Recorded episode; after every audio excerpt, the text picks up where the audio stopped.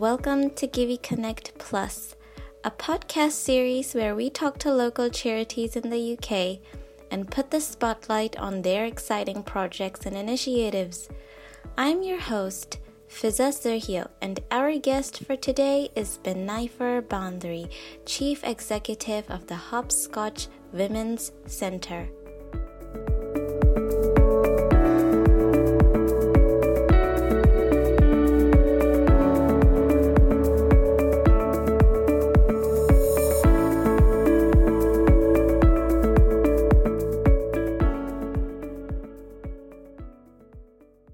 Hopscotch Women's Center was established as a Save the Children project to help and support Bangladeshi women and children who had come to join their partners in the UK to settle. Today, Hopscotch has a vision to work towards a society where all women are empowered, connected, well, and safe. Hopscotch also seeks to address racial and gender inequity and empowers women facing this injustice in a culturally sensitive way so that they can feel included and equal in society. They are responsive to changing needs and aspire to maximize opportunities for women so that they feel confident in achieving their dreams.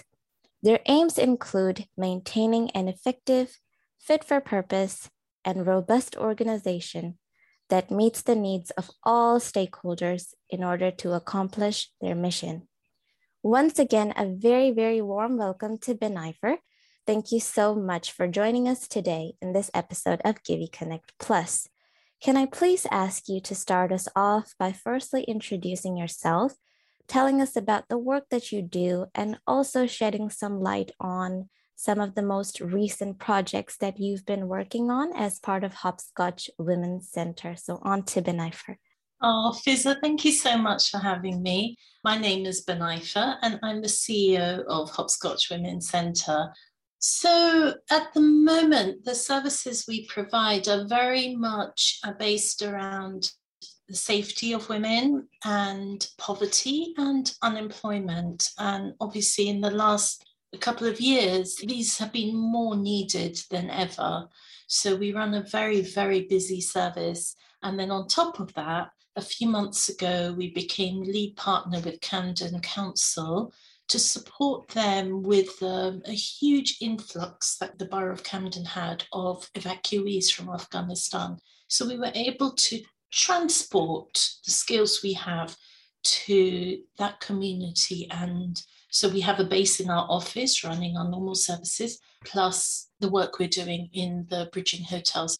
But Fiza, we also have a home care service, which is a contract with Camden Council, where we provide care workers to go into vulnerable people's homes and and take care of them. And sometimes that might seem like a really odd thing for a women's centre to do, but it was set up as a way of women who want to step into the job market to actually start as care workers because black and minoritized ethnic women they understand care.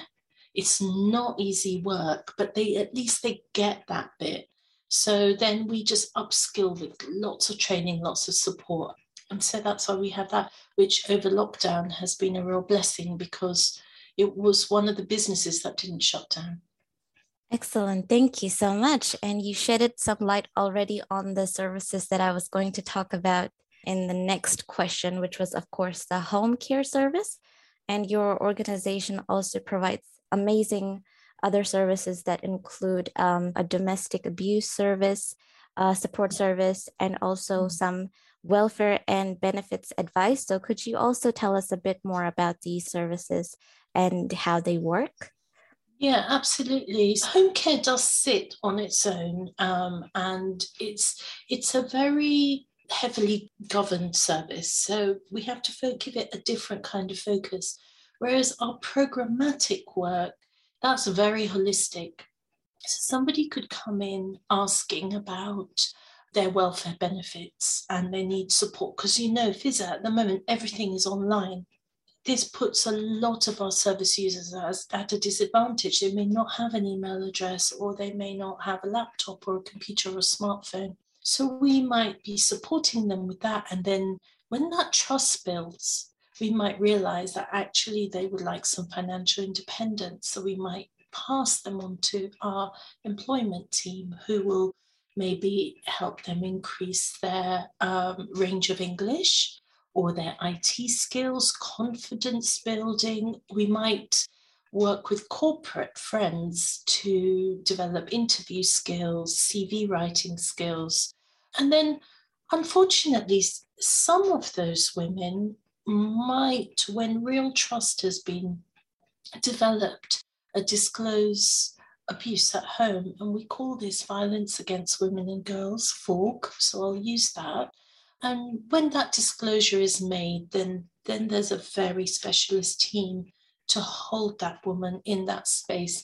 And we don't force anybody to make disclosures. Uh, we we are very person centered, and that means everything that happens to every service user is at her pace and in her control. We also have a youth service, an older women's service. And this is also a little bit different to normal sort of youth groups mm. because it also attracts um, fairly isolated individuals mm. who maybe haven't don't have that exposure to a, a place where they can explore their their lives and their life choices. And that's really important too, because they can take that back home and start to make different decisions. Amazing. It's great that you're trying to reach out to everyone in society. So, yep, thank you so much for uh, elaborating on that as well.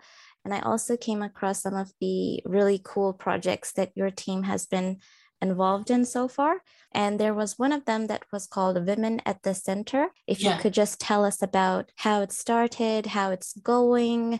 This was a really beautiful project, Fiza. It was three years and it was funded partly by the lottery and partly by the European Social Fund. It was a big project. And it taught us two things, well, three things actually. One is how agile we are as an organization, because number two, we worked pan London with all sorts of communities. So, for example, in the London Borough of Southwark, we were working with women from the South American communities. Whereas near Brent, we were working with um, Arab speaking women. And it taught us that we weren't actually women um, um, Hopscotch Asian Women's Centre. So we made a strategic change directly because of this project and we dropped the Asian so we could be there for all minoritized women. And the third thing it showed us was how no project stands alone. So we could operate this massive employment project pan London, but weave through it all of our other services. And it really made us look at the whole organization in a completely different way. Thank you very much for telling us about that. Just listening to all of the amazing services and the support that you're providing, I feel like there will be so many people who would like to get involved in your mission and they're curious about some volunteering opportunities. Is there a volunteering program in place and how does that work? Is there like an application process? If you could just tell us about that as well. Absolutely. So via our website, there's all the information, but we're always looking for volunteers. At the moment, a lot of people want to volunteer with the Afghan um, evacuees, stroke refugees, but actually, we often need volunteers in the office. The difficulty is sometimes volunteers can't commit, and organizations need that. You need committed volunteers. And like, for example, at the moment, if somebody who was retired or had time on their hands and wanted to come and be a PA, you know, that would be amazing and such um, a relief for me so I could say concentrate on fundraising if somebody else was handling my really complex calendar. You know, so with any charity, there are always opportunities for lots of different kinds of jobs. I'm also looking for a volunteer handy person because I've got lots of little chores to do that I just don't have time to bring my drill into London and put something up on the wall. But if somebody had time to do that. So, as well as sort of more average volunteering opportunities, i.e., working directly with um, women in need, that organization needs support by volunteers, and we're always looking for good, committed people to come and help us. Yes, committed volunteers do drive the organization. So that's definitely very true. Just taking a little step back and discussing the motivation behind your organization in depth, I just wanted to know how did your team decide that this is the kind of issues you guys wanted to tackle into your communities? How and when did the story of hopscotch begin? And if you could tell us about that as well. Sure, let me start with a bit of our history. So, hopscotch has been in the borough of Camden since World War II. It was very heavily bombed. And so, once there was peace, it became important that citizens rebuilt the borough. And for that, they developed this childcare facility. So, if you think back to that time, what we know is children were brought up in a very loving, home extended family environment you know they weren't um, put into any kind of institution like a nursery. So this, when this was created now in my mind, Fiza, it was something beautiful so that children could be left and the parents could rebuild the city. But hopscotch has existed since then in some form. And it was really in 1998 that we had this collaboration with Save the Children and we started working with women and families but your first question is a really important one. How do we decide what we're going to do?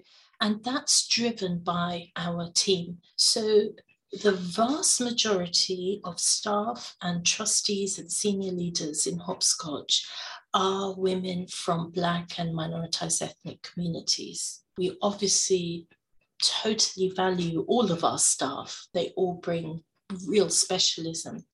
But people from these communities, what they are able to do is listen on the ground to needs. So then when we have team meetings, they'll come and say, we really need a mental health provision, or we really need to expand our VAWG violence against women and girls work, or there's a change to welfare benefits regulations, which means we're going to have an influx. We need to strengthen that provision. And it's not that I can do it instantly. For example, it was two and a half years ago when the team first said, please, can we have a mental health provision?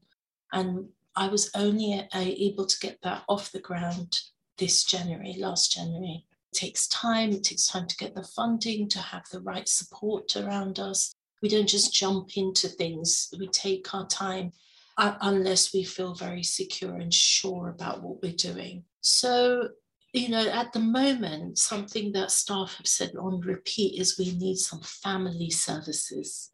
I'm trying to think of how we can find funding for that kind of work that would go across all of our services so that if somebody comes for employment work but they're struggling with their children, they can get support. If they come for welfare, the same support can be there. But it's a difficult one. You know, funders don't want to support that kind of work on its own. So trying to figure out how to make it a part of everything we do. Excellent. Thank you. It's a really amazing thing to be at the position where the action's actually happening because then you can get a better picture of what kind of services are really needed. So that's really amazing stuff going on. And you already talked about quite a few challenges as well. Have there been any other uh, significant challenges and setbacks so far in your time running this organization? The main um, challenge for all charities is fundraising, um, and and you know the time to sit and write funding applications. It could sometimes it could be soul destroying. You know when you get rejection after rejection, and then you get a success, and then you're buoyed up and you start again. But really, without that, we would have a very short runway to closure. It's as simple as that. So the, the organization relies on success. And a lot of that is around relationships. So that is what we're good at, is building those friendships with people because we have such a great organization. We love talking about it and people love to support it. But at the moment, Fiza, one of our biggest, biggest issues is recruitment. Um, this is since since the lockdowns across the board, recruitment for everybody has been difficult. So I mean, can you imagine anyone wanting to be a care worker last year? You know, nobody wanted to do that work. And yet, without care workers, we can't take additional care packages to bring in income. So we were undergoing a loss, huge loss there. We have had a couple, you know, we've had one beautiful role. It's a unique programmatic role which normally we never have a problem recruiting because we're very well known and people want to work for us. We have been trying to recruit that role since June this year. And I think we're nearly there, but it's December. And, and honestly, if that hadn't happened now in December, we would have to return that funding because no funder is going to wait indefinitely. But this is the nature of the employment market at the moment. So, although it's actually good for our service users as a charity and for so many of our sister charities in the area who we work with really closely, it's the same problem. Recruitment is a real issue.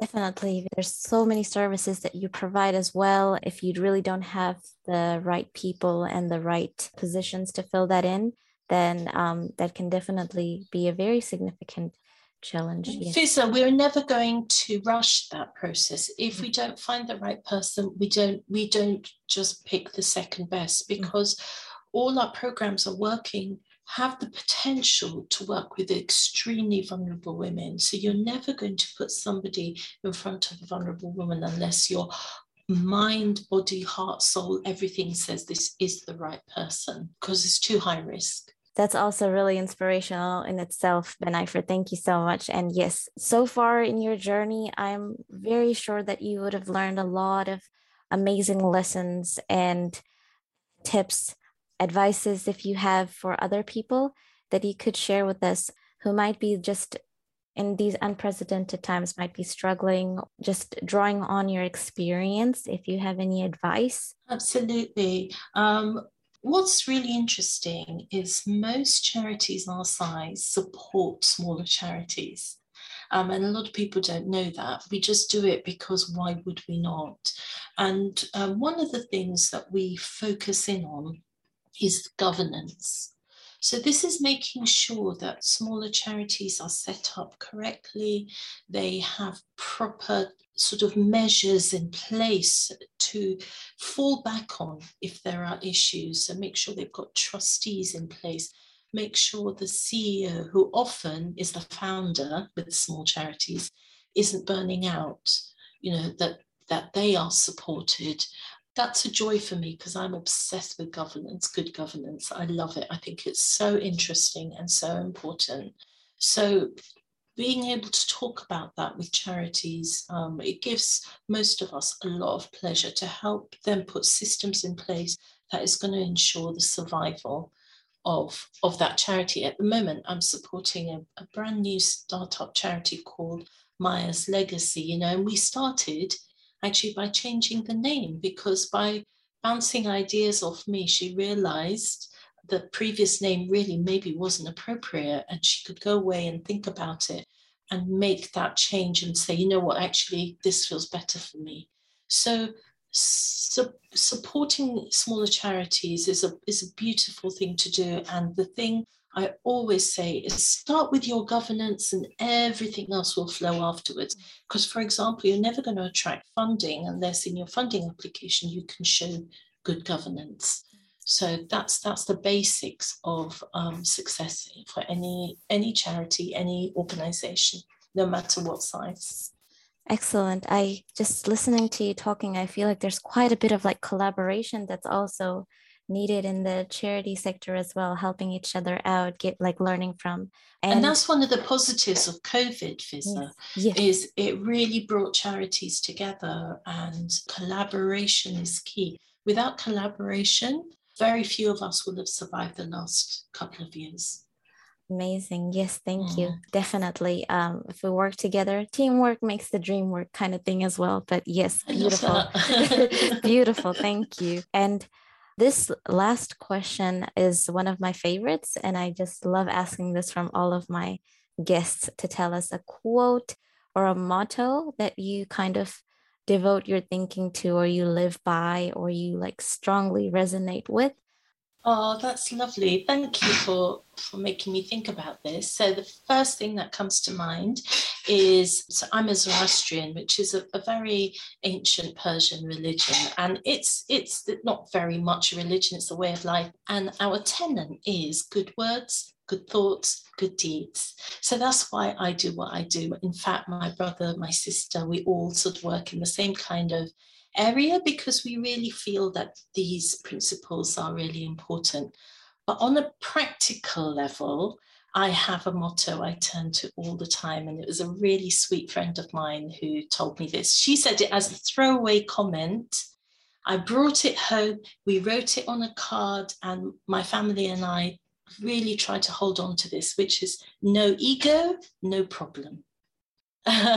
and it really it really works at a practical level. You know when you get into a pickle with something and it's just things aren't flowing and you get stuck you know we take a breath and we go okay no ego no problem. And you find that it is some something that's been driven by the ego is the thing that's causing the block. And as soon as you let that go things start to flow Yes, that's a very unique one. Thank you. And Isn't yes, it?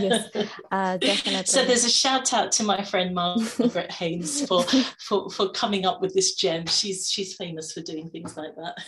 Amazing. And the way I understand it, it's like kind of letting go of your own biases or your kind of prejudices. Absolutely. Yes, and just thinking from a clear, clear Yeah. head as well. So yes, Yeah. amazing. Uh, it's such a shame that I'm approaching one of the last questions of this episode, but what's next for uh, Hopscotch Benaifer? What are your team's short-term and long-term goals? Yeah, well, in the near future, we need to eliminate our waiting list. All of our programs are oversubscribed. So, you know, the sooner we can do that, we can get funding and get our programs expanded, the better it's going to be for, for women in London who need our particular work in the style that we do it, which is trauma informed. Um, and so many women do need that approach that you know we we just don't have the capacity for. So in the short term, we're trying to strengthen all the different programs, expand them, expand them geographically. So we're really reaching the places where there are pockets of women without support. And in the longer term, we're also strengthening our home care service because that is our method of bringing in unrestricted income. And that's the sweet spot for any charity Fiza. As soon as you've got unrestricted income, you can start to fund some of the programmatic work. So that's the long term vision that I'm very much holding on to. Amazing. Those long waiting lists are just evidence of how valuable you, your services really are to these women. So good job on you. And I wish you all the very best for all of your Oh. future adventures. And I'll only be looking out for your successes. And I hope you continue to flourish as an organization. Thank you. Take care.